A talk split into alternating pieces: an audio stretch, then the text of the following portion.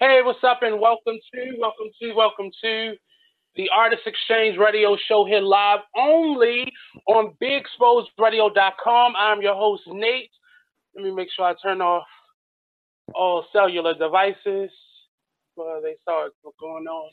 Uh, but I'm here live from the shaky boudoir, my bedroom.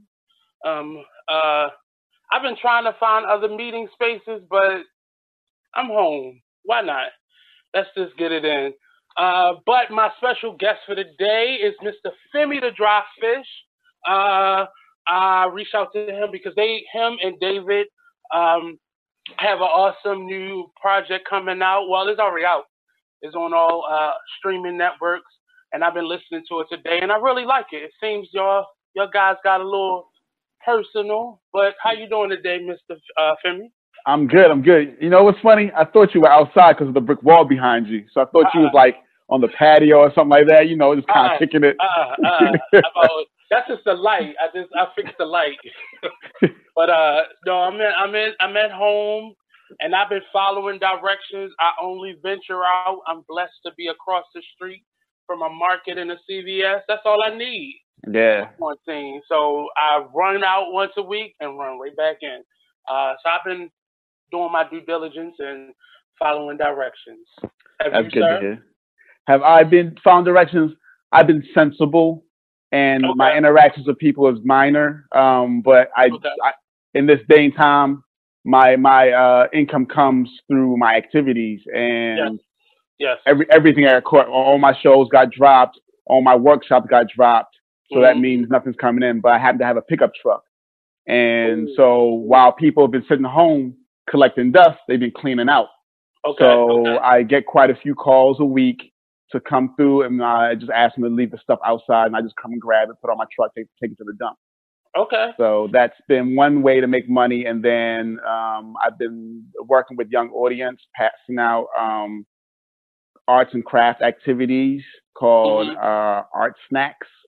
Um, and, and, and that's, I go to the location of any school that hands out lunches okay. to uh, those who need lunches I get school lunches. And okay. while they, when they pass out the food, I also give them the art, the arts craft snack. A little baby Uber Eats. Okay, I got you. I got you. I got you. And that's that's been really tough because for me as an artist like you, I know you teach in schools uh, and such and uh, perform. It's been the first cup. The first week was easy because it was like, oh, okay, this is a vacation.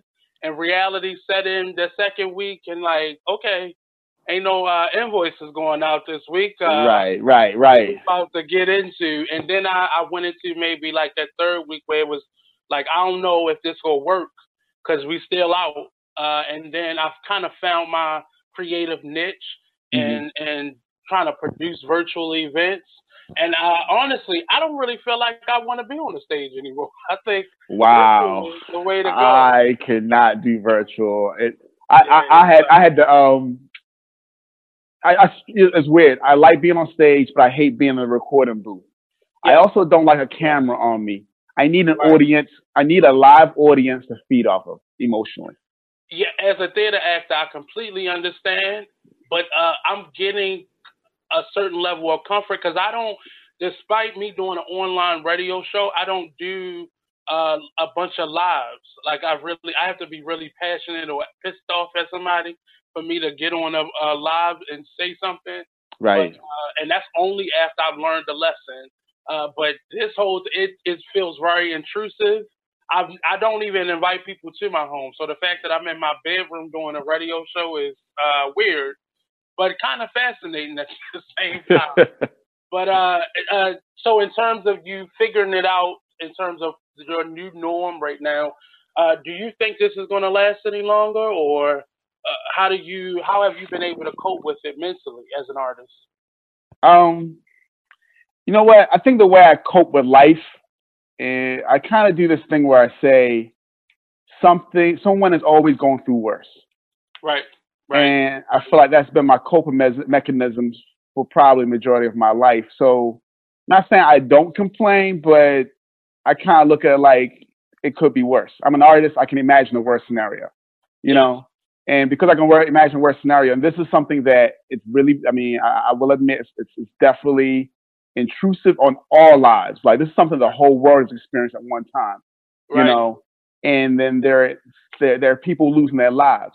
So I'm not, I'm not, you know, I recognize that it's definitely uh, a situation that is, uh, is deadly, you know.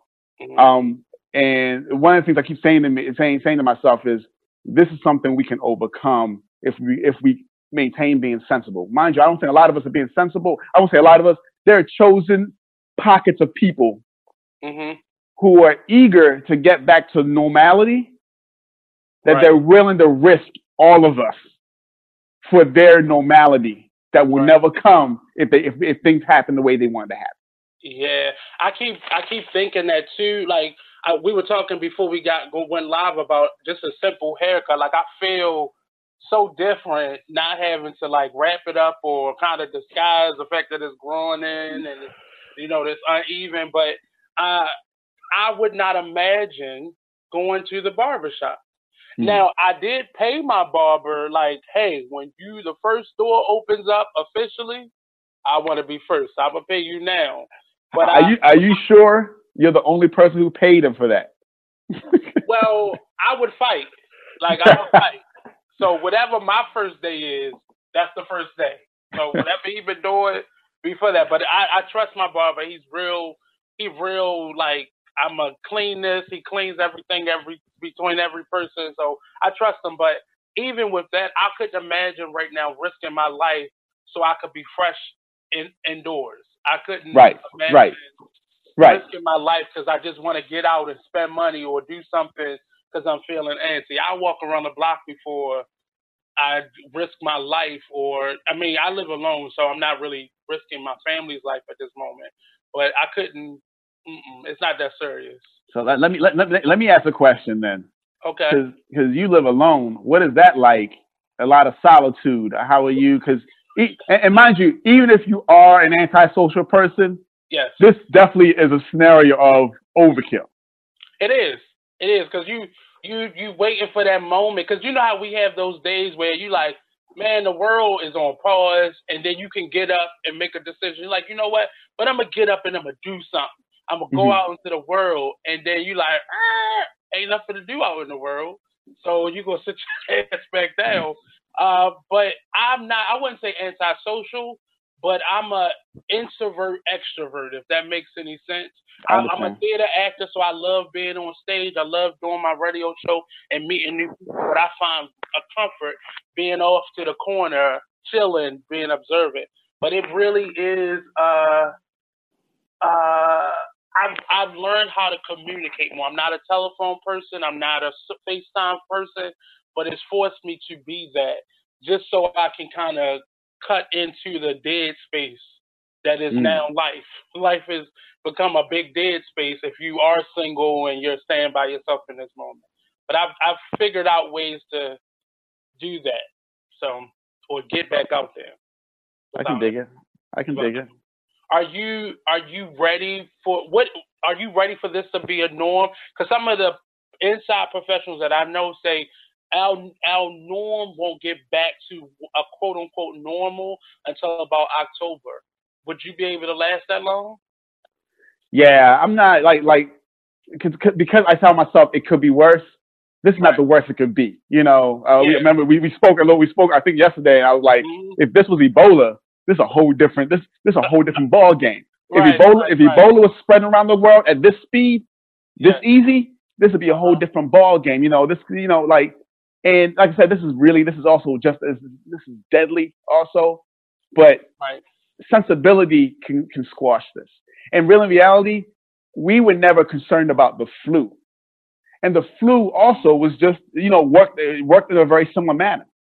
But where, there still was a means. There was still a, a kind of a safety net. Like if you got the vaccine, you would be exposed to it, but it would kind of protect you from the deadly side of it or if you did certain things this feels like if you go outside and touch somebody that's it like it feels just that that random it, it, it, it's i think it's it's it's it's exaggerated right it's in, in that manner because we never thought about whenever you catch a cold or whenever you get the flu how you get it you get it the same way, right. the exact right. same way.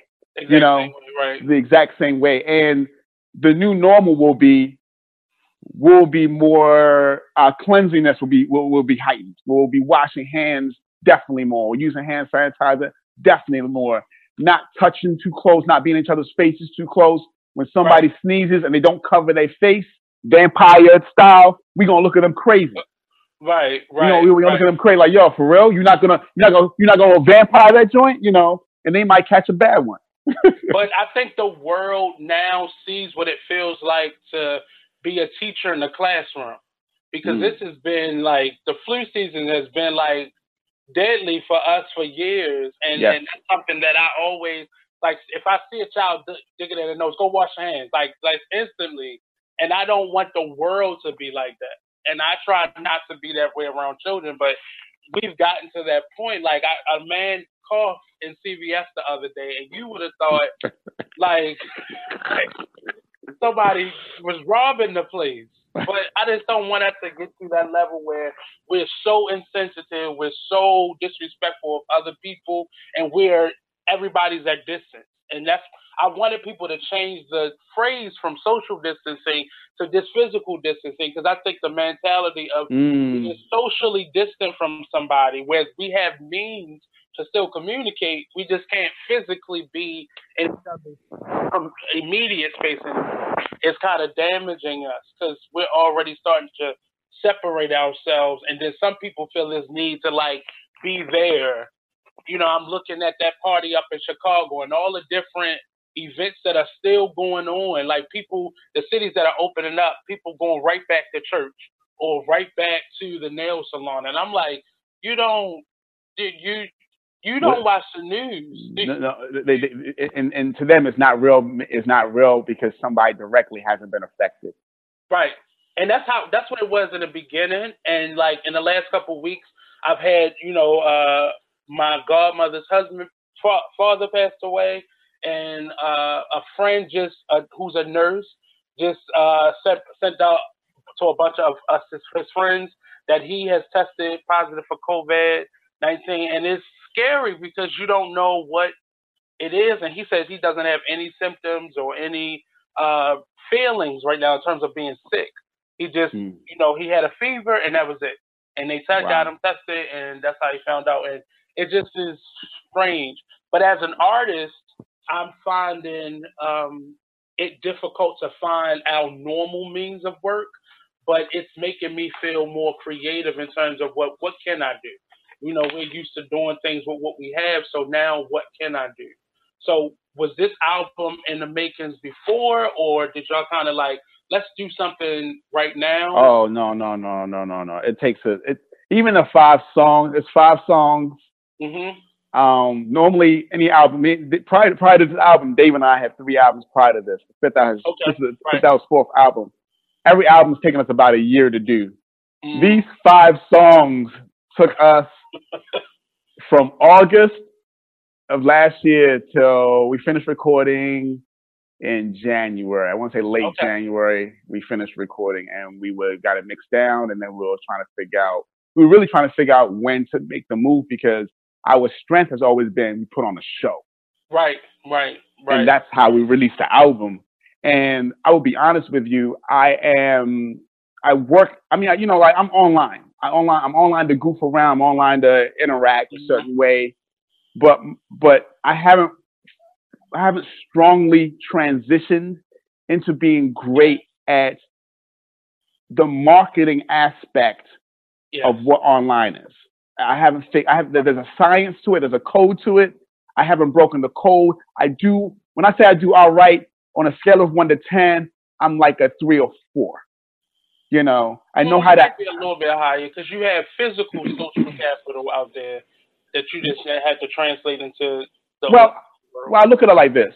I have been performing since professionally probably since 2001. Mhm. And there's been times I've done shows where me, me and David have thrown shows. One time we, we, we did an album release at Center Stage and we packed out the entire first floor, which is like 400 plus people. I think you that know. was the first time. I think that was your second album. Yes, second album, Watermark. Yeah, Yeah, that was when I first saw you two perform together. right. So we packed that place out and then we've traveled all over the country doing shows, conferences, uh, festivals, college tours, and you have all these people you've performed in front of. So many people. And, you know, if I give an estimate on a personal level, maybe like 15, 20,000 people we've interacted in, in the course of our time. Right. And then you put out an album and you have to fight to move 100 units. You have to fight mm-hmm. to move 200 units. You have mm-hmm. to fight to move five units, you know, right.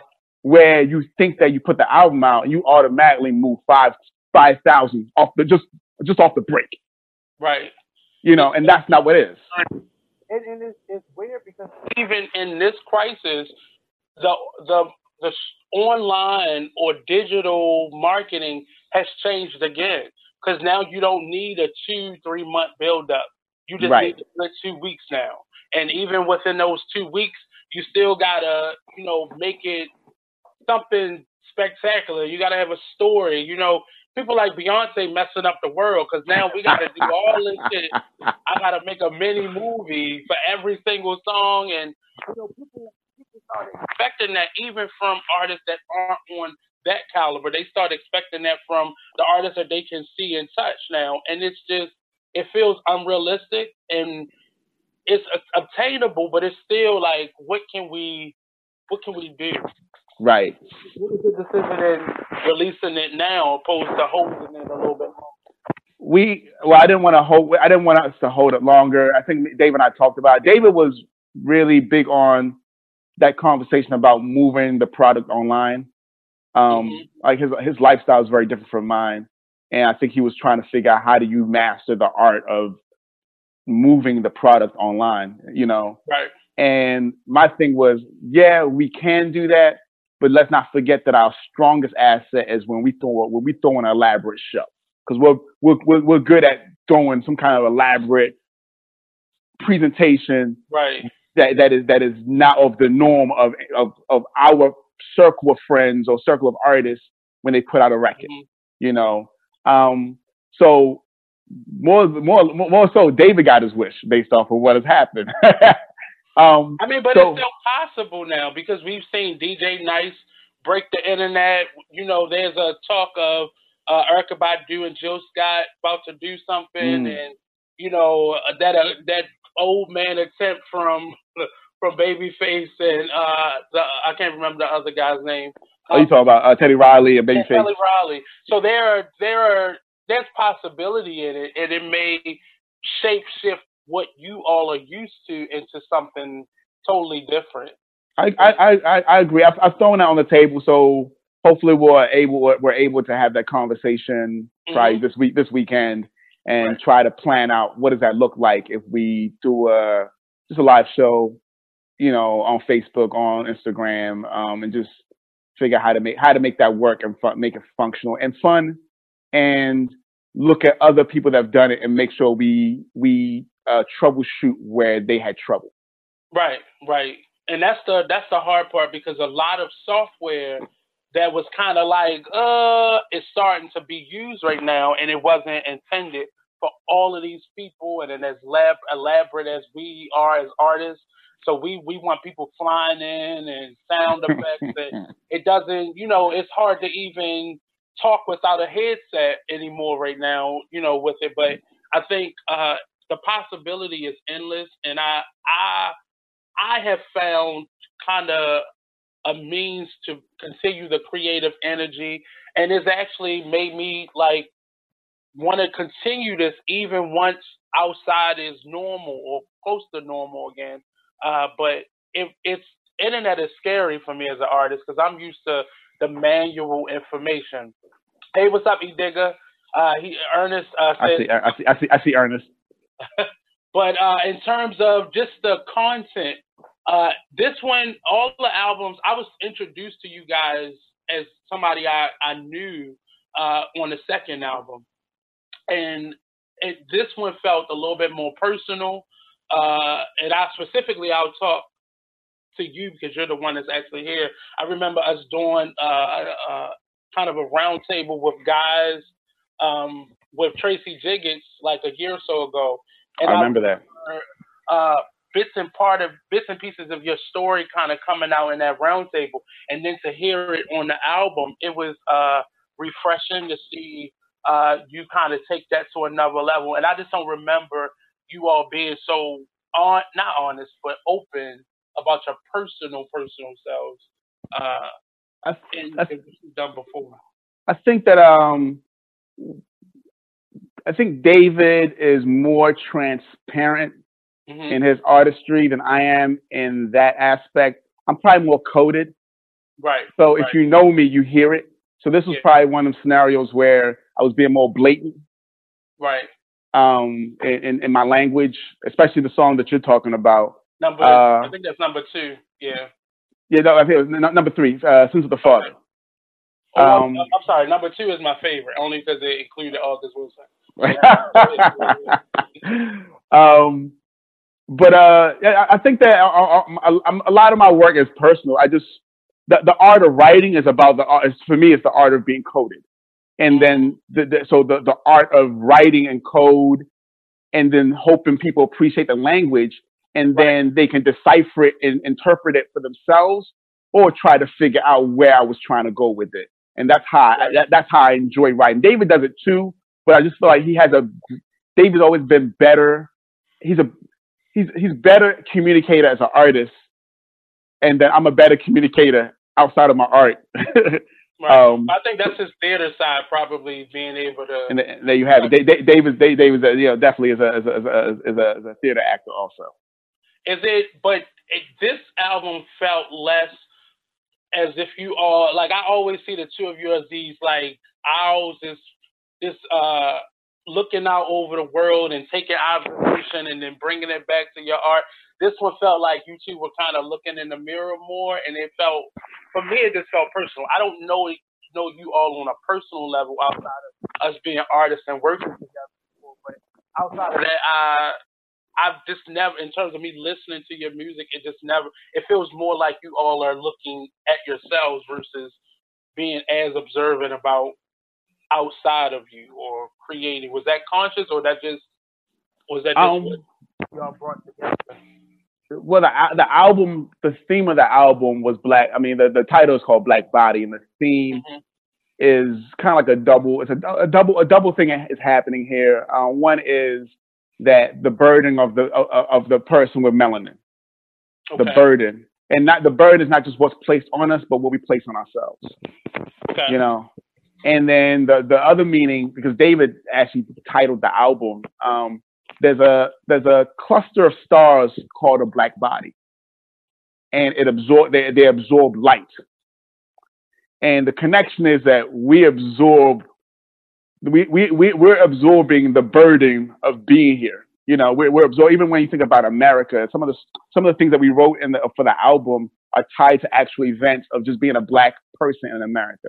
I would say a mm-hmm. black man because we're both, we're both men, you know, right. uh, just, just the burden of how we're seen and, and, and, and how, how it's assumed just by looking at us, you can just assume that we're, we're wrong to be here. It's wrong for us to be here you know. And one of, one of the best one one of the examples I had, um, uh, it was uh, I think it was a Trayvon Martin situation. You know, this is like a you know, and there's, there's, there's so many examples of this, but Trayvon Martin is like one one of the best examples for me was that when um when he was killed, um, the first thing they did, the media did. I don't know if the I don't know who the media is. When I say media, powers mm-hmm. the D, whatever. Right. They found when they found out that he lived in that neighborhood. The next thing that happened was that there was a picture of him smoking weed. That that became yeah. a thing. Yeah. You know, and so it's like right off the break there was a there was a there was a movement to demonize him because oh snap, mm-hmm. we killed a kid and he ain't got no criminal record. We killed a right. kid, you know, you know, like this, this this Zimmerman guy kills this boy and they needed a reason for him, for Zimmerman, to be right. Yeah. Off the break, and that happens a lot where the minute someone is a, a, a, man, a black a man of color is an unarmed man of color is killed. Right. The minute he's killed, they're looking for a reason to justify it because he was unarmed. So if he's seen like, oh yeah, he got locked up in '86, so he must be a bad person. Oh, he's right.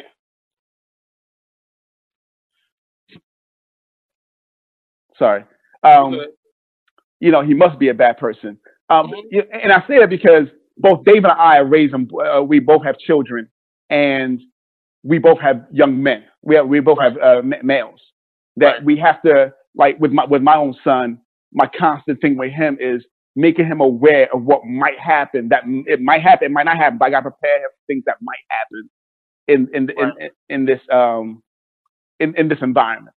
You know, um. So and that's not that's not a thing in in other cultures. Being going to predominantly white schools my whole life, that wasn't a thing. They got warned on how to cross the street and how you know maybe to be respectful to adults, but we are being bombarded by not only our environment but the people in our environment, and it.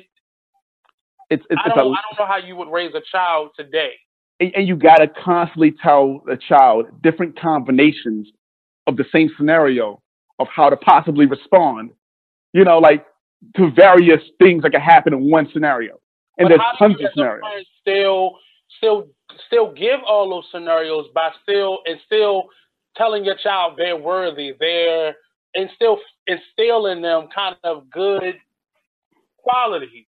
So, because you're you're basically warning them that they're being sought out as an animal or this this creature versus they just being children that's you just warning about their environment. How do you still balance that to a young male? Uh, so this, so, so, their person. So this is where this that that song comes into play. Mm-hmm. Um, my relationship with my father was really poor, and I met my father at the age of thirteen, basically, okay. and that's why I moved here to the United States to live with him. You know, and some of the things I'm trying to make up for in my son are the things that I'm like, Dad, you know, you my father could have done a better job of trying to build my character. Mm. And my my dad met me, and but as a Nigerian man, he met me, and he had these demands, but demands as if I was raised by him, but I wasn't raised by him. You know, and he known this already. Yeah, he, he didn't make any adjustments. Like, okay, this this guy hasn't. I haven't been in this child, this guy's life. So let let me bring him up to speed, or even just living in America. My dad never sat me down like, okay, we're living in America. This is how it is in the streets. I lived I lived in the I lived in the village. I went to an all black school. I went to an all black neighborhood, and it's on the song. I went to all black. I, I live in an all black neighborhood. I went to all black school, and I wasn't allowed to have black friends. Yeah. You know, like, but those are things that, you know, like, and and and then in, in addition to that, it was like this constant tearing you down. So in my father's eyes, I could do nothing right. Mm. And so I, I moved, I, I grew up with this insecurity that I was worthless because yeah. what I wanted to be good at wasn't acceptable. Like the whole art thing, I wanted to be an artist. I wanted to draw. I wanted to do comic books. You know, that's what I wanted to do. And in, mm-hmm. in my household, that wasn't that was, that was kind of that was forbidden. You know, because as a Nigerian man, you're going to be a doctor, lawyer, engineer at the end. Like they don't want you to do anything else. Right. But that wasn't my drive, and I was just constantly it, it, it, was a constant. I was constantly told I wasn't worth. I was of I was of no worth, you know. And with my son in the mix of me even trying to like troubleshoot this reality that we live in, because I don't want to get. I don't. It's, it's where I'm trying to make sure he doesn't get caught off guard. That's that's that's really what it is. Like, because my son's not living the hood life, you know. Right. My, my my son's not in the streets, you know, stuff like that. So he will be more um, naive to things that I'm more aware of. Right. You know, from pr- my experiences, I become what my experiences happened at post 18 when I left home. You know, right. but my son, you know, was catching the bus by the fourth grade by himself.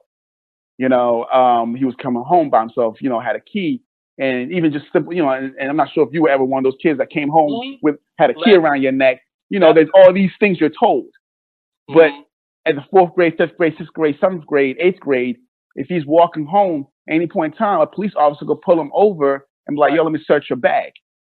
Yeah. You know, and even that, I had to school him on the bill of, the Bill of Rights to let him know that a cop can't do that. Yeah. yeah. You know, a cop can't question you without an adult present. You know, like this stuff I had to like drill in him And he's like, what if what if the cop does this? I'm like, yo, you the um there was a time there was a TV show about the the, the four brothers that, were locked up in New York. Okay, yeah, yeah, yeah, yeah. When when they see us, and I remember I made him and my nephews all watch it.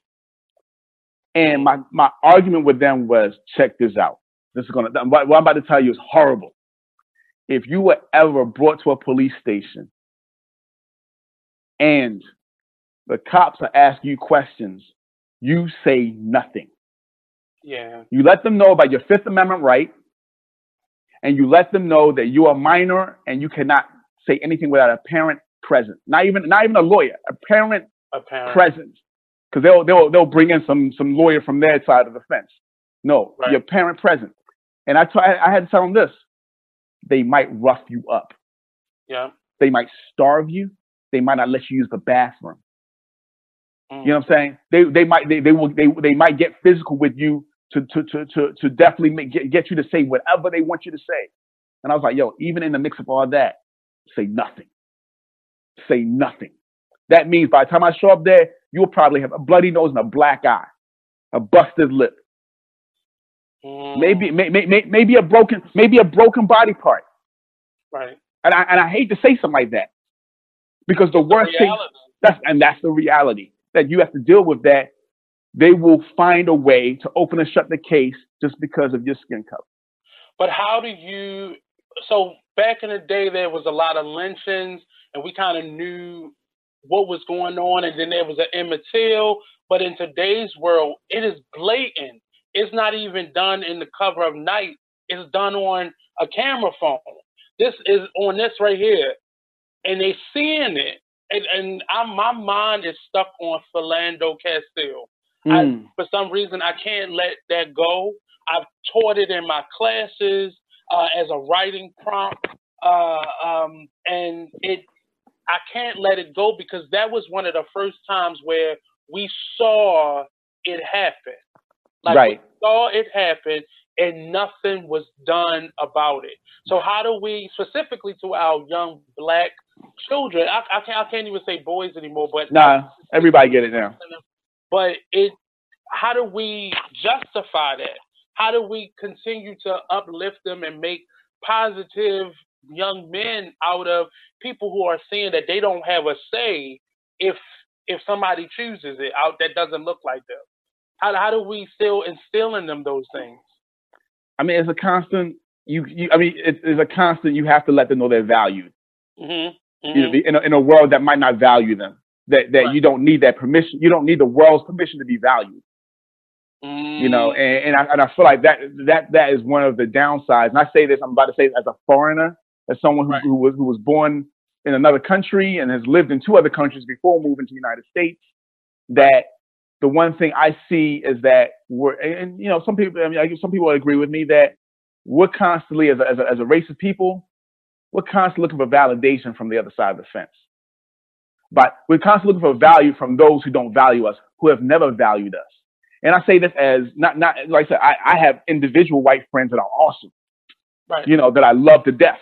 But I'm just saying how this country was constructed with mm-hmm. the with with with, with the black person in the midst of it. They Right. they they were trained. They even they were trained. Like even when you think about when you think about slavery, you know, we're going, going all so far back. Only rich people could afford to have slaves. Mm. But you know, and, and the worst thing about that, they found a way to make poor white people treat treat slaves like they were less than. hmm To, it, not realizing that the poor white people, the slaves they brought for free labor, were doing the jobs the poor white people could have been doing to earn a living. Oh, okay.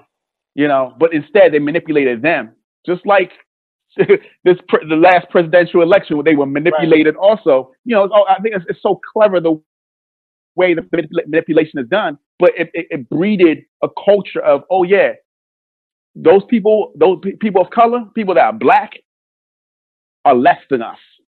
So how do we get ourselves? And I see this in our art world a lot because we want to be, we want our work to be seen, we want to be heard, we want to be on those larger platforms. So we begin to sell ourselves off to those non-black or those uh, platforms with people that that just want us for our content and not our body not our person? How do we get ourselves out of that system of trying to appease them and and and and drop the black from our artistry and and and and cater to what is the standard way of being an artist? How do we get break that cycle or get ourselves out of it?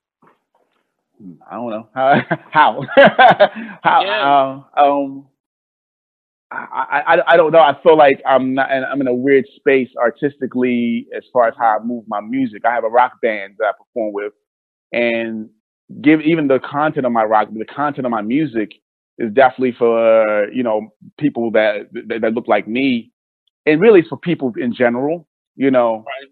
because the more conversation I'm able to have with other folks that don't have the same skin tone as I do, if I'm able to have that conversation and give them awareness, I feel that I've done a I've done a job here where, hey, they listen to my music, they become more aware that you know things are not balanced in the force, you know, and, and, a lot of situations where you can be white in America and never have to en- engage a black person other than when you're watching stuff on television, you know, you never have to socially engage them. So you don't have to, you, so, so your judgment is based off of very li- little to no interaction. And right. we live here. We live here in the United States. To me, you know, like unless unless we split the country in half or in a quarter, or we get a portion of America, we have to engage. And our job as the artist is to paint these pictures not just for ourselves, but for other people too, and hopefully to bridge gaps. Mm. And it just feels it feels I'm, I'm at a part in my artistry now. I've stepped out of uh, the black way of doing things uh, or just being in a black group and I'm working with other people trying to diversify because I want to expand my audience as well. So mm-hmm. I'm sitting at tables with with other cultures having conversations about my work where I'm not a part of the conversation until it's time for me to collect my stipend or uh, when they need to bring the audience in. And I'm it it for a couple years it angered me because I'm like, you don't even see me. It's just you're not even coming to see my show.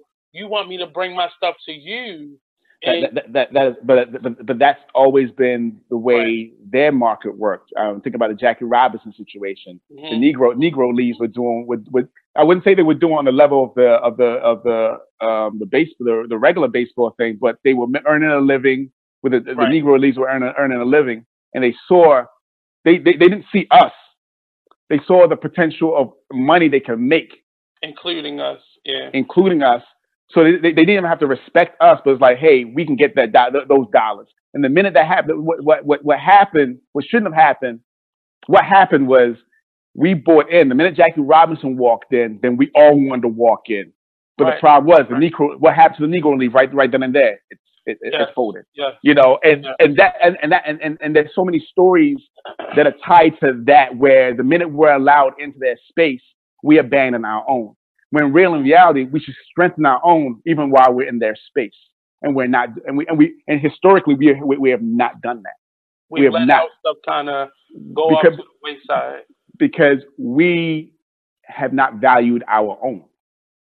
Mm. We, we've, we've, been, we've just been waiting to be accepted by them so we can abandon our own. I mean, and I say that as in the the the from, like I said, the Negro leagues. Even if you think about, I think about uh, Killer Mike was talking about the minute, um, you know, we were allowed in different neighborhoods or allowed to have certain jobs. You know, people don't, own, you know, when black people own corner stores, they just gave it up.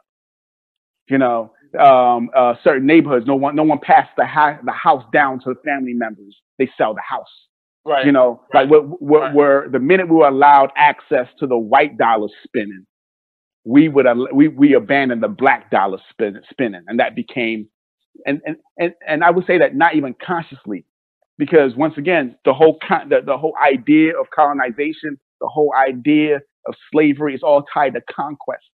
But there's such a mental aspect to that that we haven't worked our way out of, and not just here in America.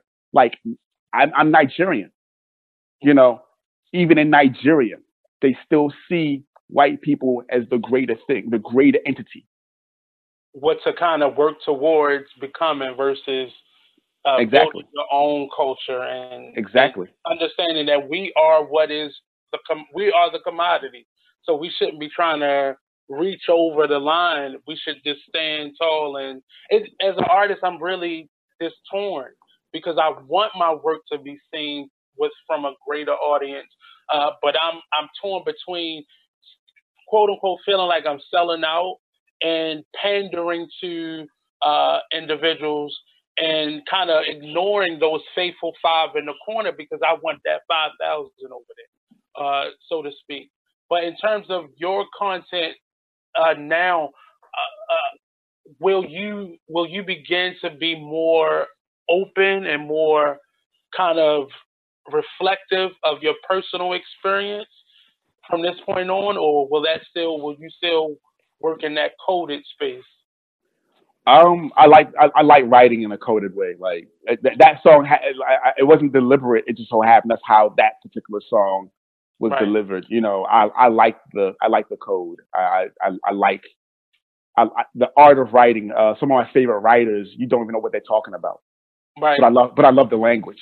let you live that experience, and then you right. see the parallels, parallels um, And it's funny, um, you know, uh, you know, like from from one of my favorite poets in Baltimore mm-hmm. is uh, Olu Olu Olu Butterfly Wood. Right. You right, know, right. and I have like a lot of favorite poets, you know, but Olu is one of those poets that I don't believe majority of people get what she's saying and I think that's okay. But she has such a presence and a and a and a, and a, and a, and a swag, a flair about her that yeah. she delivers like you are. You should know. Mm-hmm. You should know, and because she delivers in that fashion, that's how she's received. You know, right. and if you read her work, that's when you I feel like you're able to digest it, you know, because then you can read and and make the connections and and basically you can interpret it for how you want to interpret it. But I I love her. Her art is a language. Is a language, you know, yeah. and that's yeah. like I reading poetry books. But I feel like I can understand a poem, and I'm not even, you know, like there there are poets or, or rappers that write in that fashion that you can hear, understand it right away without thinking twice. Mm-hmm. And there are some that you have to decode what they're saying. My favorites have always been the ones you have to decode their language. yeah, that's always been my favorite. Well, that's that's why I'm falling in love with this new virtual platform because I've started uh, hosting a number of virtual readings um, of plays um, and plays that I've directed before and people that I know who have written plays because the experience is different because people are forced to not pay attention to the spectacle of the stage. They may can see kind of your environment and what you may have on and maybe some slight animation in your stage presence and your delivery, but they're forced to listen to what you actually have to say. And even, you know, I've done a play a couple times throughout the last 10 years, and everybody who has come to see it, this last time that we just did it as a virtual event, this was the first time they actually listened to the words. Wow. And not paid attention to the blocking or who was on stage or what the set pieces were or where we were. They actually was able to hear the words and understand why I've been doing this play for 10 years and I've been so connected to it. Um, so I'm I'm hoping to see more artists use this platform to be heard versus mm. just the scenic or the, the spectacle part of being an artist. Which, uh, which is weird that you say that because the way I perform and, and, and what I tell myself about being a performer mm-hmm. is that is that they need to watch you to listen. Mm. And because you have a gift at that, you you can keep us intrigued.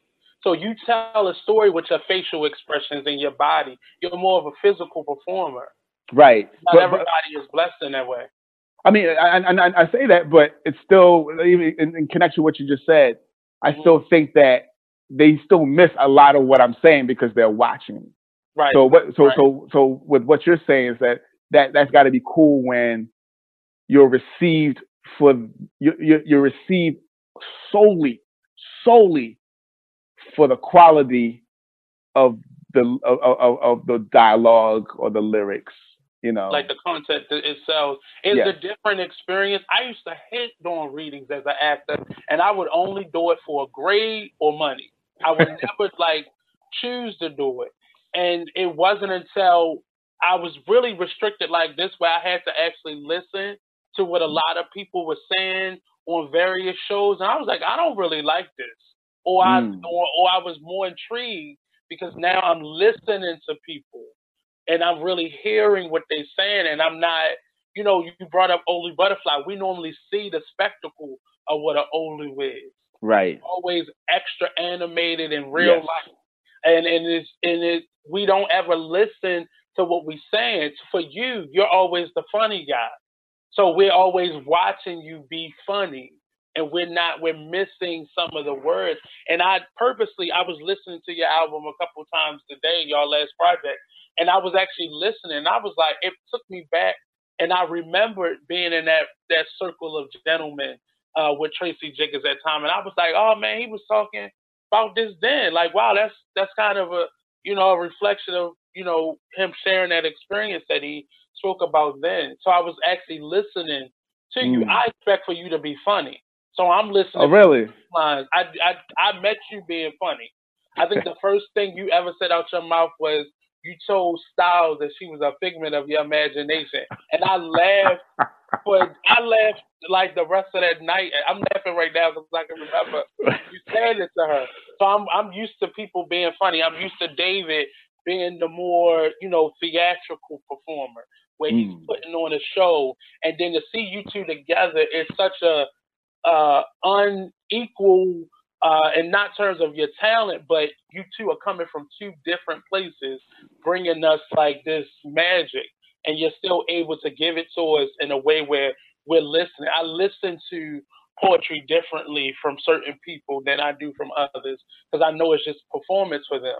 But right. uh, right now, I'm I want artists to use this platform to connect and engage with audiences, so we're not just developing uh, fans but we're actually developing a following that really gets us and, and can dissect our work based on what they know to be there and not them just filling in the blanks with their emotion mm. or their feeling towards us or their like our likability. Uh, but they're really actually listening to our work. And I've been I've been kind of trolling the internet a lot for a lot of y'all work and a lot of artists that I know and just trying to find other works. It made me go back and listen to y'all other albums, listening to this one, and it really just gave me uh, it, it, it validated what I'm personally doing in this moment, and it's just trying to get people to listen to the content. Right. Everything else we we we kind of put on pause for that. So when we get back to that, our work means that much more to them. That, that, what, that, that. what do you want people to get from you as an artist or your your collaboration with uh, Fifth L? What do you want people to take away from what you all do? One of the things Dave and I um, we both we both we both say often is that we're just trying to provoke thought. Mm-hmm. Um, I, I don't. I'm not looking for. I'm not looking. I'm not writing, and even any stance I take, any stance I take is not designed for me to be agreed with. Okay. But I'm okay with okay, if you disagree, can we talk about it?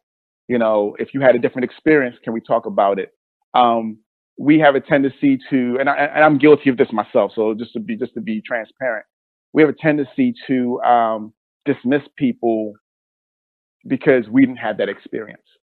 Mm-hmm. And that's mm-hmm. a very human, that's a very common human trait where we'll dismiss something. Like me being a man, I've dismissed women, uh, you know, based off of the fact that ah, that can't have happened. You know, I didn't right. go through it, so who am I to say that it didn't happen? It can't. It can't have happened. Who am I? Mm-hmm. You know.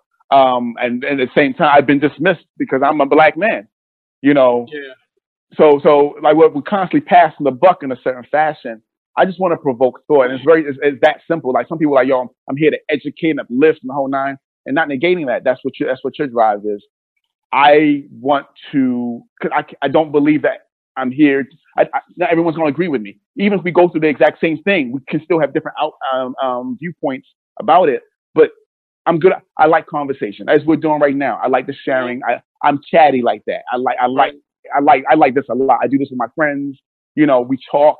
I like talking to people. Mm-hmm. Um, and I like talking about stuff, whether we're arguing about hip hop music or we're arguing about politics or we're arguing about, uh, or, or, we're, or debating on how, you know, I, one, of my, one of my closest friends, he has no children.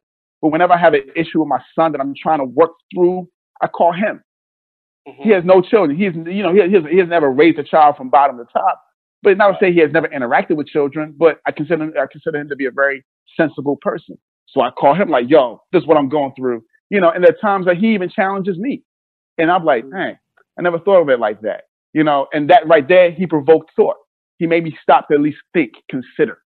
Mm-hmm. And that's what I want to do with my art. Um, I, I, I would, I would, I, I guess I speak to Dave in that aspect. Like we want to, we, we, we want to provoke thought. We want to, we want to be challenging, but we're not here to change the way you live.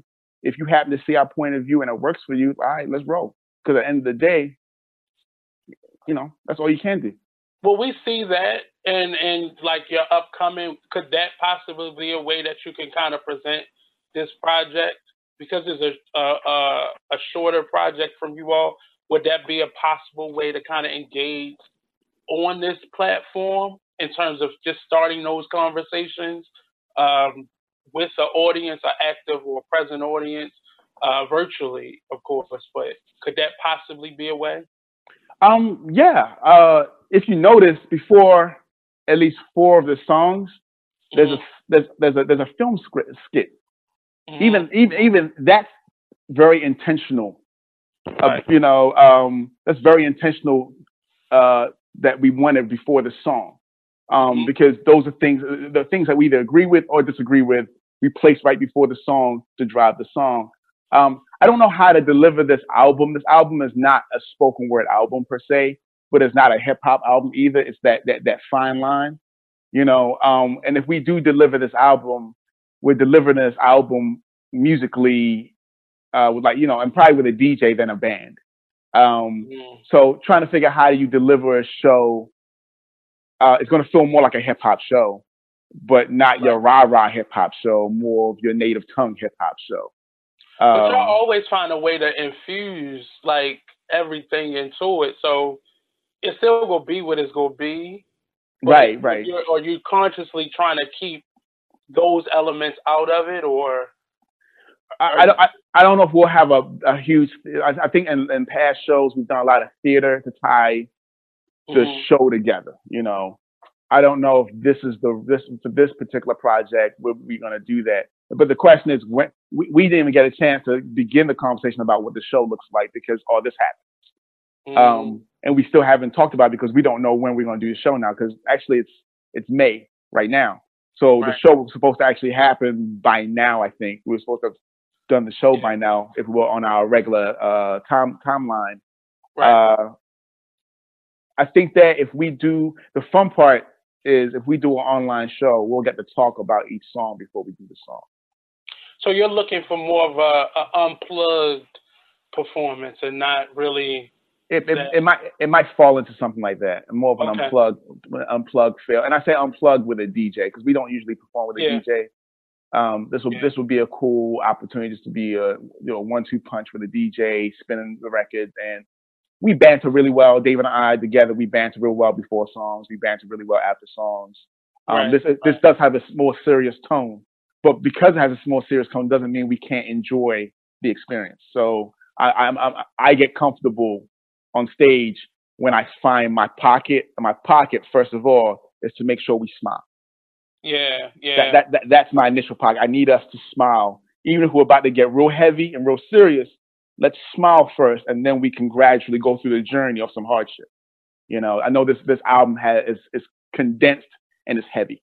You know, it it really uh, when I when I say I was listening to uh, Sins of a Father, I really uh, it it took me back to that conversation that we had when we had that round table.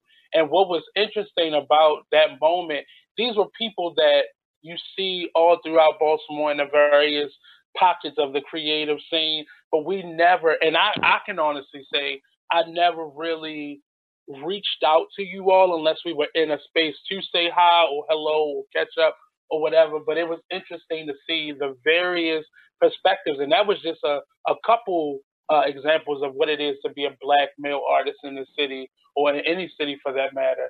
But it's Right. interesting to just hear um, without an audience, without a you know a perspective. And Tracy is like the honorary dude anyway.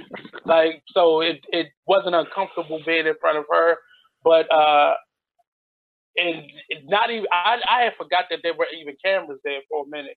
But just understanding, being able to get to know people on a different level, and I try to do that with the show, but it still limits it because I'm not going out to have a brewski. I'm not, you know, I'm not really, and that's just my personality. But I'm I'm really interested in just finding out more, and I'm loving how the arts is forcing artists to be a little bit more transparent um, Right. in, in their engagement, uh, building their engagement with uh, their audience. Is this and just the people they're performing in front of at, at large?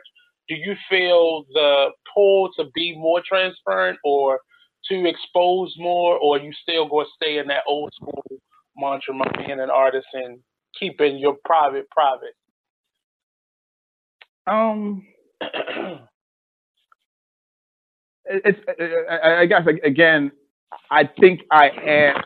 It just depends on. It, it, it actually for for me personally, it just depends on how. For instance, you said that I'm the funny guy, you mm-hmm. know, which I'm aware that I project physically in that fashion.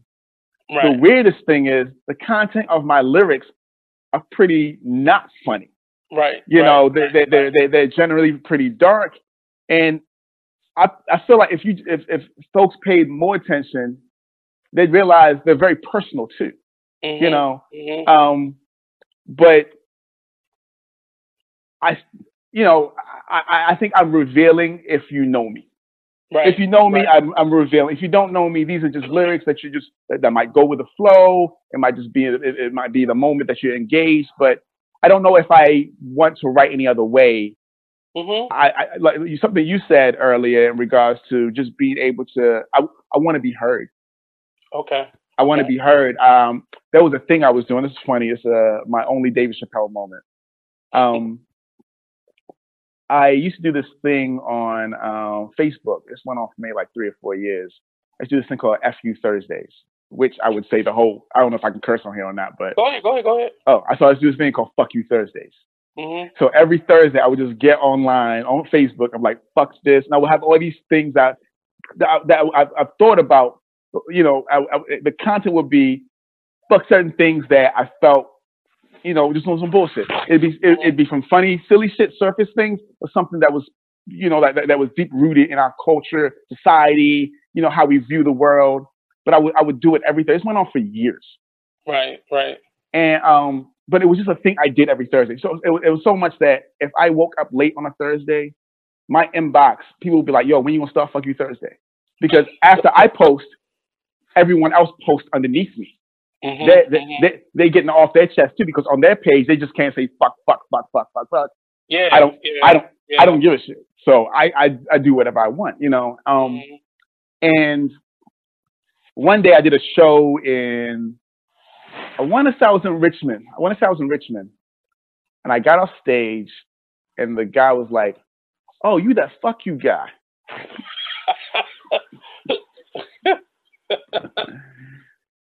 And Remember.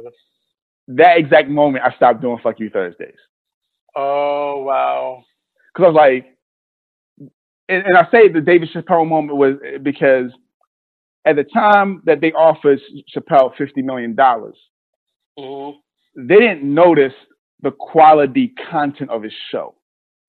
They just saw, oh, we can make we can make money off of people laughing.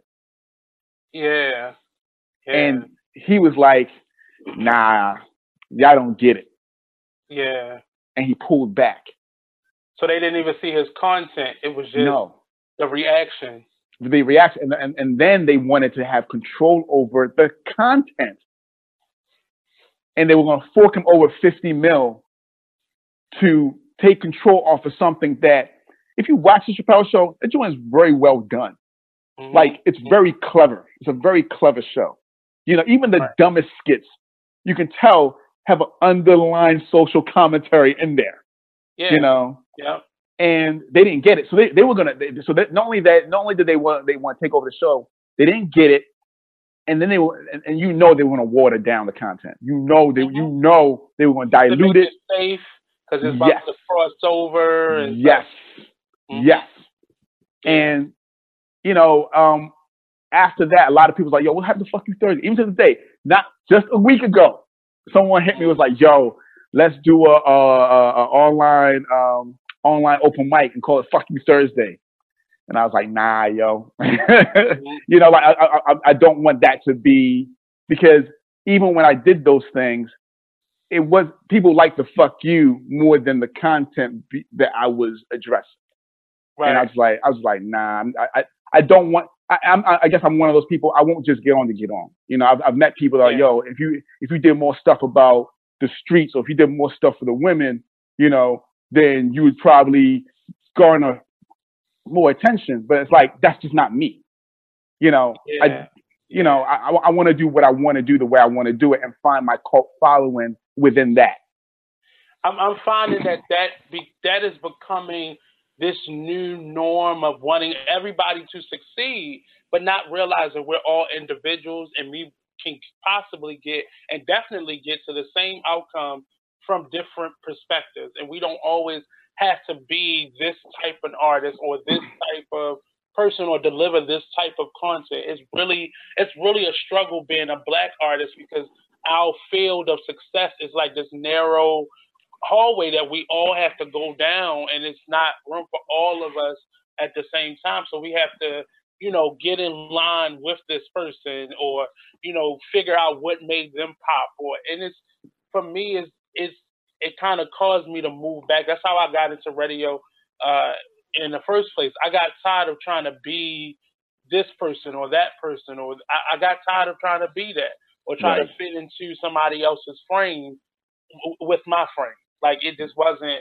It, it it's a turn off. It really is a turn off. So I I understand what you're saying, and I I respect it. Uh, honestly, like it. My my. Will you? So so, and and you kind of moving forward. You know, even with this going on right now, what do you see yourself doing as an individual, and how do you keep yourself an individual when you're in a group with somebody? Um, well, uh, I asked the last question first. Um, being with David, I lose the, the, the rule to be in a group, and I've been in groups. mm-hmm. I've been in groups. The rule, the rule of a group is you cannot be for self. You blur into a one. Dave and I do a great job of that blur, especially when, when, when we when when it was uh, when it was his full time gig and my full time gig just to perform for a living. Mm-hmm we lost self really well and we know how to operate as a unit. Um, be it writing, be it duties of what we need to do when we're off stage. Um, and we know what positions we play on stage, you know, right. um, just being, just being aware. And it, it's so, it was so fluid for us to move that way, but we're also great friends. Um, so it, that's easy. So when I do my solo stuff, when I do stuff with the band, mm-hmm. that is me without any mindfulness of anyone else. If that makes any sense. My my content, I don't have to like with Dave and I. There's a whole the, the mood is very different than what it is my band. With my band, I can be chaotic. Uh, the mm-hmm. sound can be chaotic. I can be I can, I can be experimental on a level that because Dave and I are not the same person and our styles not to, uh, not the same, and because of that, I I I do have to kind of tone it down to fit. And I know David can't be all super chill, he has to come up. So David comes up mm-hmm. as far as manner wise, you know, not writing wise. David writes really well, but manner wise, he comes up and I also have to kind of come down. We meet each other in the middle somewhere to deliver work. But then we both have solo projects. My band is my solo project. That gets to be all me chaotic. And I go all the way up and people see me on stage with a top hat. I draw my face. You know, I take off my shirt. I wear suspenders. You know, I, I can be the character that I think I am. You're the full, full uh, unleashed, full, full blown. You know, um, and then David and his solo stuff is very passionate. Very, his uh, album was called "In Late Bloom," but the whole album is a lot of romance in it. Um, there's a lot of storytelling about his personal life and what he goes through in his relationships as a married man, as a father, even his relationships prior to his marriage. You hear weave within his lyrics and his song and his storytelling. Um, and even the way he performed that album in the the, man, the manner is very unlike what we look like together.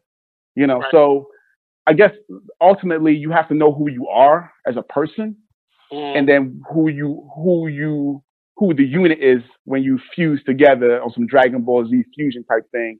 Um, you know, because that takes on its own identity. That's why you have to lose self, figure out what is the identity of the unit right. together, and then know who you are as an individual.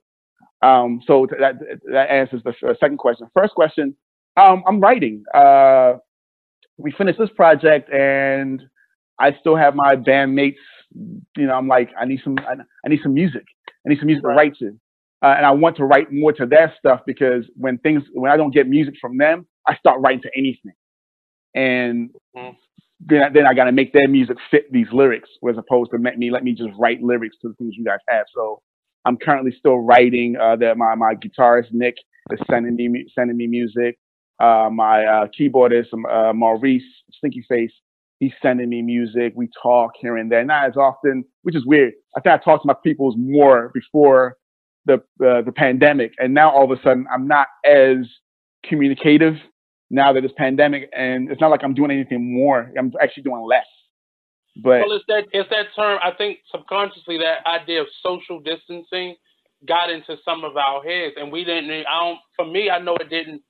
I have to remember to okay, pick up your phone and call somebody, or say something to somebody, text someone, like because you just got into that bubble. And for me, I've totally been quarantined, uh, but you got to remember to reach out. I think a lot of people are I, I don't think that's the right word for us to use. Uh, that social distancing. It should have been something, something else like physical distance or something. Lang- and you know what? Language plays a huge, a huge part. Mm-hmm. That, that, that is true. Like I, I just because even just talking to us like that, I'm not as social. I don't talk to Maurice or Nick. I mean, we speak here and there, but I can say I've when before all this, I probably speak to everybody several times a week, maybe one, mm-hmm. at least once a week, but most times more than once a week. I'd shoot a text like, "What's up?" We say something stupid. You know, we update each other on something happening, something happening in the what news. What are you gonna talk about? Like, how are you dealing with this? Like, it becomes the same conversation, man. When is this gonna be old? Like, you right. almost don't want to hear people complaining or talking about it because I'm trying to limit how much of this information I let into my personal right. space. Uh, but yeah, I just think the wording was off for a lot of people because we took it literal. Right. The physical aspect of it. To take. Um, we have a couple more minutes left. I wanted to one ask you, what do you think this city would do without um, uh, like an artscape or our big uh, season of events? What do you think? Our, how would that affect our arts community without um, those bigger events that we kind of thrived on? For well, when things supposedly get back to the new normal, mm-hmm. the art scene is still going to suffer. Right. We're not going to be ready. Like if if if if, if, if Governor Hogan tomorrow says end of May, all right, we back to normal. The art scene is not going to be back to anywhere near normal till towards the end of this year. Right. Because people will go to restaurants to eat, yes, because food is a necessity. Mm-hmm. Um, but I think they will be more apprehensive to attend an event where people are close spaced together. And, you know, even whether it's theater or whether it's a concert, people are too close together. So unless there's a situation where there are going to be circles on the ground where you can only stand, you can't be close to someone else, and that's your circle for the night. You now you got to pay for your circles. This is actually a good idea. you have to pay for your circles, like you have to pay for seating when you how your seating is going with the movies now.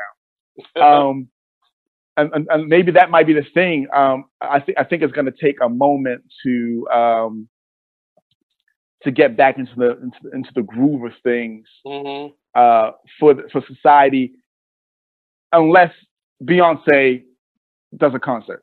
people will risk it for the real big, big, big, big names. They'll risk it. Yeah. yeah. Um, but for the us us artists who are local or regional, who are not superstars, mm. I don't think society is it's going to take a while for society to slowly be ready to be in the mix of it, with using us. Yeah, just the level of comfort that it's going to take for people to want to be. And our events are known known to be like pets, like people right. in there touching shoulders, like yes, just that feeling. It's going to still feel weird. I know for me it will feel weird, even if I'm on a stage uh, looking down. But um, so some, some certain those new norms will definitely have to be put into place even for that. Um, in terms of uh, this album, you say uh, you're kind of trying to understand just the climate, so y'all can maybe do an extension to it, or we will. We and by just all conversation. Like I said, we live different lifestyles. Um, if if we feel like this was a good idea, and I say this is a good idea, we spent money to put the album together. We spent money in the studio. Spent money. Oh, let me shout out real quick. Jay Soul Black Sinatra did all the production on the album. Mm-hmm. That's the, the, you know that that's who did all the production, and we recorded at um, the lineup room with Brandon Lackey. Okay. Um, so those are the people that you know we patron to put this album out. and I saw and, Theo was doing a lot of the imagery. So you had a feature on the album as well. So Theo Theo shot the music video for the title track for the album, mm-hmm. uh, Black Body. So that's another thing we want to do. We want we really want to do a video for every song. Okay. Financially, trying to figure if that's if that if that if that's if that's realistic, you know. But we want to do a video for each song. It's five songs, really cool. Do a video, and we could. And for us, because there's no urgency, we're not like tied to a label. We're not superstars. We can pace right. out the videos because it's an album. You can, in my world, you can run an album for a year, year and a half, two years if you really, really got it like that. And I say that if you're patient enough.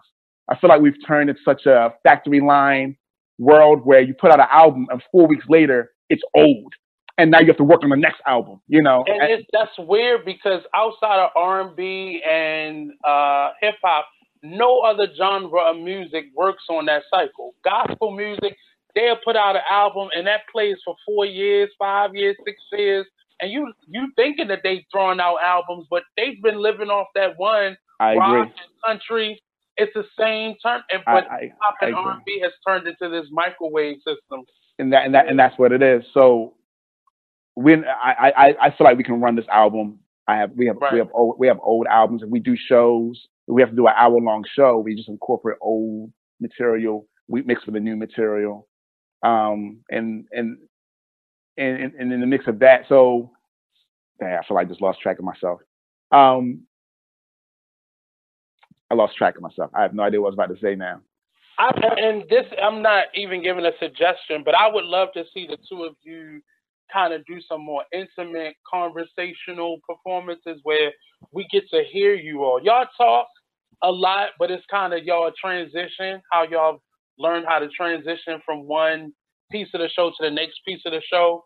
Uh, but I would, I personally would love to hear just how you all think in terms of being that unit and the conversation that would come from that. I think that would definitely help to kind of expand just the the the album out over time as well. I, I, I, I, I, agree. People need it. I mean, it's a story. Everything's about the story, the story of the artist, what makes the Mhm. artist the artist, and then that makes people fall into the music. So I Mhm. definitely agree with you. I definitely agree. And uh, unplugged, intimate setting with circles on the ground for everybody to stand in their own particular circle bubbles, that they, that, that, that, they pay bubbles. for. Just kick bubbles. Everybody buy rent a bubble for a day. That would be. You know what? If I could figure out how to make that work, and I got, if I had the finances to back that up, that would be the first show that happens right after all this blows over.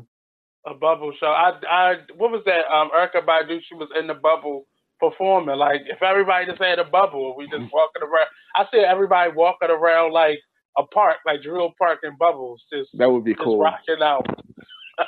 It, it, it, it, it'd be cool, but it's also scary that we're, we're, we're about to embark in a, in a space that Yeah. society now we're about to become socially and physically distant. Well, just a mere everybody walking around with masks on. it still feels weird to me. I agree. Like I gotta prepare myself to go out the house, and I gotta put on my gear, and uh, it. And we used to look at Asians like you're weird. Like what is what's Right. the problem? And now we're this is our everyday life now. N- now we understand. Yeah, now we get it. We So, so, so we're only able to get it because we're experiencing it. Right, right. Which is sad because we could have had that conversation with them then. a long time ago. Would have started using them ourselves then. But uh, uh, real quick, where can we find the music? Uh, and let everybody know where to find you all on social media. That whole rat race. Um, the Fifth L, uh, Black Bodies, name of the album. The group's Mhm. called The Fifth L, five T H L, The Fifth L. Um, you can down, you can stream and download on any uh, digital distribution uh, uh, site uh, Mhm. platform. Um, you can go to uh, where you can find us on Facebook under The Fifth L. You can find us on Instagram under The Fifth L. I only do we only do Instagram and and and Facebook. I don't have Twitter. Don't have TikTok don't have uh all those other all those other ones. I'm old, and I think you um, would thrive on TikTok. I think that's I'm not I'm not good with that that video thing where you do this do this. I'm not good at that. It, like I can't do it. Like I have to force myself to do that, and then the amount it takes it takes for me to do, uh, I can't do it. But I what wish else you doing right now, sir. What else? What else you doing right now? it, it's it's it's it's it's a it's a personality thing. Like I, I when I when I see children do it, I get it.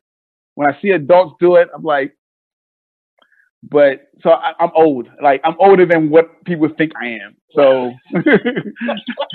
I'm I'm old. So I feel like I, I, that's all tied to my age. That hmm I there's a maturity in me that is not.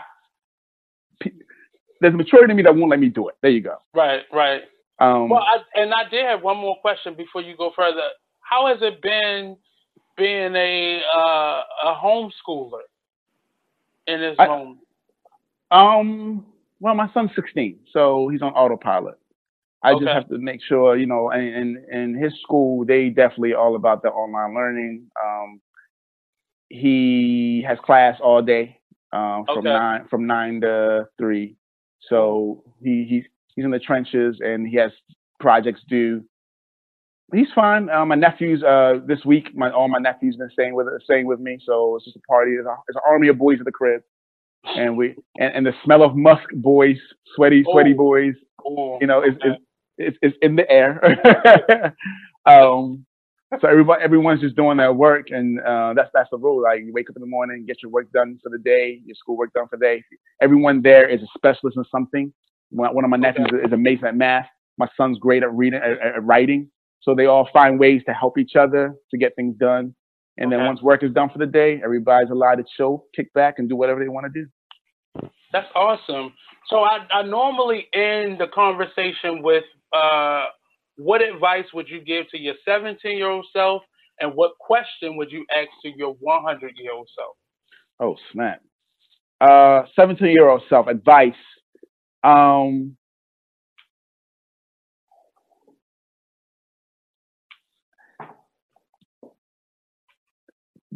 don't dismiss things just because you haven't done them yet. Mm, I was great at dismissing things in my earlier life. And there's some of the things I do now that I like, man, if I'd started doing this earlier, I'd probably be further where I further where uh, Mm. further right now. My hundred year self, what would I ask? Ugh. what question would you ask? Ugh. Um was it all worth it? Was it all worth it? was it all worth it? Uh, and, that, and that would probably be an array of things. Um, yeah, and, and tied to some of the things I also, I'm quick to dismiss some things. And I, I, I want to know if I'll get to a point where I'll look at myself like, your family, you kind of wasted those moments. Now, I never asked this question, but you would be the person that I would probably ask for the first time. What would your 100 year old self respond to in that question? I don't know. How would they respond? How do you think they would? How How do you think your 100 year old self would respond? I could only answer that based off of who I am right now, which, you know, then I would probably say, yo, no regrets, son. keep it real, son. Yo, you did you did it, son. You did it. Did it the way it's supposed right. to be done. You know. Um. Yeah, I, I, I, I, I don't. I, I've enjoyed. It's funny. Probably till my mid thirties is when I started to enjoy being me. So, and that became that, that, that that's tied to just a lot of like, family is okay. You know, uh, it's, uh, some of the things that I would always treat like it's not okay. I t- started talking about that family is okay. So right. I'm hoping as I get older, I also let go of some more things because I held I held on for a lot. I held on to a lot of things for so long, and it, you, it, you can't see in my walk, but it's definitely there. So I'm I'm giving everybody that homework to just go through, and I'm I'm really gonna go back and like listen from a different perspective because I do, and I've I've known you two to be uh, characters in your own work, but I, I want to actually listen to it. So now that's my homework to myself, and what I'm challenging other people to do is just listen and just hear what you didn't always listen for in the in uh, in the past. So I'm gonna go by and I might have a couple questions for you. I might pick up questions like what the fuck is he talking about right now? I'm I'm, I'm I'm totally fine with that. I appreciate that very much. I appreciate that very much. I appreciate you, man. Um, and this has been the Artist Exchange. Next up is the Cocktail Social with Mr. Blue Waters. And after that, we have It Is What It Is radio show. Um, real quick, this uh, this Sunday, we're doing our fourth uh, virtual performance, and that's an August Wilson tribute. Shout yeah. out to Femi and David for including. I, first of all, I I don't ever listen to stuff in the right order. Like I just oh, you, you shuffle. yeah, I just automatically shuffle, and that number two became number one, and that that just threw me off only because everything lines up. Like when you when you thinking, should I be doing this right now? You know, August Wilson just celebrated his birth. Uh, we celebrated August Wilson's birthday on the 27th of April. Uh, right. That was kind of the impetus for me doing the. Um, I wanted to connect a bunch of black men from across the United States and do a virtual experience. And we, who else to do that with is August Wilson. And that one scene is kind of, um, I don't have to love you. Uh, oh, that uh, is, it you, you, you don't understand how that joint hits my heart when I hear that. Uh, it, it, like first of all, that whole that whole that whole play is freaking mm-hmm. stupid, amazing. Is August Wilson an influence for you, or somebody that you, in terms I, of literary influence? I, I, would say this: if Roz doesn't work for the for center stage anymore, but mm-hmm. whenever, but whenever there was an August Wilson play at center stage, we we can't get in trouble no more by saying this. Roz hook a brother oh, up. I'll come through, uh-huh. watch, and then after that play, the type of discussion. Because sometimes I will go by myself, and then I need to talk to somebody after the play. Right. I just need to talk right. to somebody. But if I go with someone, the conversations I can have with them after the mm. play, like, I, like once again, the level of depth. I love depth. I love I love to I love to watch things or experience things that that that inspire that, that, that provoke thought and inspire great conversation. But how would can you think of any other black playwright that focused on the many different colors of a black man? And I and he wrote plenty of of uh, he had plenty of strong uh, women characters. Yes. But I don't I can't think off the top of my head of a playwright that specifically wrote for the for the nature of a man and all of our different aspects and the right. different types of who we are. I, I, I can't I, I wouldn't be able to tell you off off off off the top of my head, but if they exist, they don't exist. They don't stand out. They don't stand out in the way that August Wilson's uh, uh, writing mm-hmm. has, has, has, and and you said the consi- and that's really what it's about. He was just so mm-hmm. consistent in offering that. He was just so consistent. Mm-hmm. Um, mm-hmm. yeah, you know what? That uh, man, I, I don't know. That, I I get excited. August Wilson is is a playwright, and his plays have, and like I said, my experience with August Wilson all tied into my you know, me me meeting Roz, because oh. prior to that I wasn't aware of him. Like I knew the name, I knew the name, but I wasn't aware of him because I started to enjoy plays because of Dove, because of that. And the bad part is now all plays measure up. No, you can't even. That's why when people call him a black playwright. I I can't even, or he's the black Shakespeare. I can't even accept that. I can't can't even begin to because this man wrote a play for every decade in the 20th century, mm-hmm. and they were all very distinctive. Yet he he stayed true to his Pittsburgh roots, to his male perspective, to his male point of view, to the object, which was the the male uh, way of life or the many different facets. And I, I can't think of another. He, I, I grew up with in white schools, and we did musicals, Damn Yankees. It wasn't until I got to college and I met Professor Courts, and mm-hmm. I, of course, being in Ka'umba, getting them hooked up tickets. being able to see, you know, the work and hear about this man, I felt like I missed a big portion of my life not knowing who he was, always wanting to be an actor and not understanding who this man was. Uh, but it definitely, when I heard number two, that that scene alone, I think every young black man with a father or who did not have a father, that scene it's does something so strong. It's so every strong. single time. That joint's so strong. And, and, and, and, and it's another thing you don't have to agree with it because there's, there's aspects of that that I don't agree with, but I but I felt it. I felt it. Well, and that's that's that that one character, and I think he has a couple characters like that, but that one character forces you to hate him, but you want to love him, especially to ones of us who didn't have a father or who right. didn't have the best father. Like right. you wanna, you want our instinct is to love that person, but our experience has shown us I can't stand you. But that one thing I swear, I have that movie uh, on my uh, on my Amazon account, and I I watched that one scene over and over as an actor, as a young man, as a person who wanted to say certain things to my father and never did. Like Ed, I played that scene over and over. So for y'all to get that clip, I was like, oh, this is gonna be.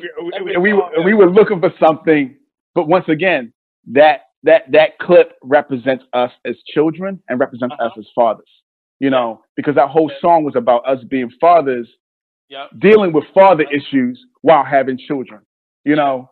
But yep. that, that that clip is, it, it's it. You know what?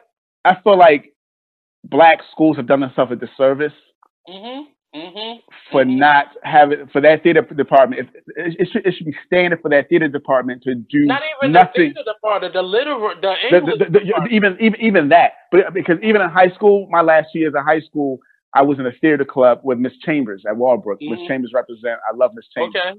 Um, but we did we, we we did a lot of Shakespeare. You know, yeah. we did a lot of Shakespeare. But I wish that we had embarked on some August Wilson back then and once again, I might have developed thinking, my thinking might have developed earlier right. based off of those dialogues and those experiences and those mm-hmm. interactions, you know. Um, but not to say that even the even the Shakespeare, there's an aspect that I pulled from that because I wasn't serious about it. It was just a class to take that I knew I could get an A in. Mm-hmm. You know, I'm ex- I'm expressive, so it was but easy. Culturally, it would have connected a lot of dots that many young, a lot of us as young black men had. Yes, and and and those are the those are the things that were missing, um, mm-hmm. that that need to be implemented. Like recognize that not all schools are the same. Mm.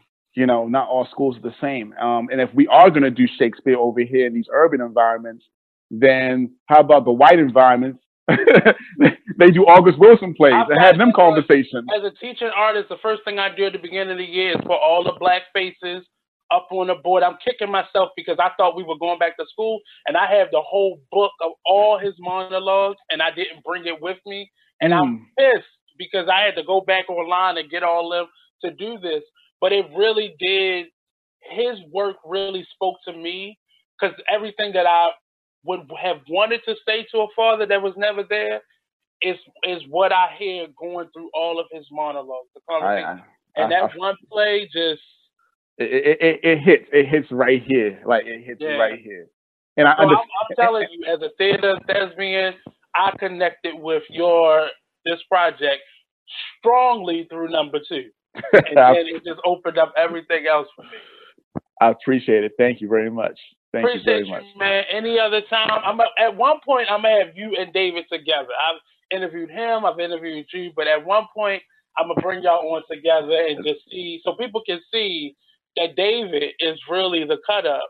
Oh, without without a doubt, without a doubt. To see that in this world and not put everything on my man Fibby. Exactly, yo. I've been mis- I've been misrepresented for years, yo. but uh, thank you, man. Uh, this has uh, been the Artist Exchange Radio Show. Like I said, next up, Cocktail Socials Talk Show with uh, Blue Waters and his posse. Thank you, sir. Thank you. I really appreciate it. Appreciate Thank it, you sir. very much. I appreciate you. Peace out. Peace out. Peace out. Peace. I think you just clicked the the leave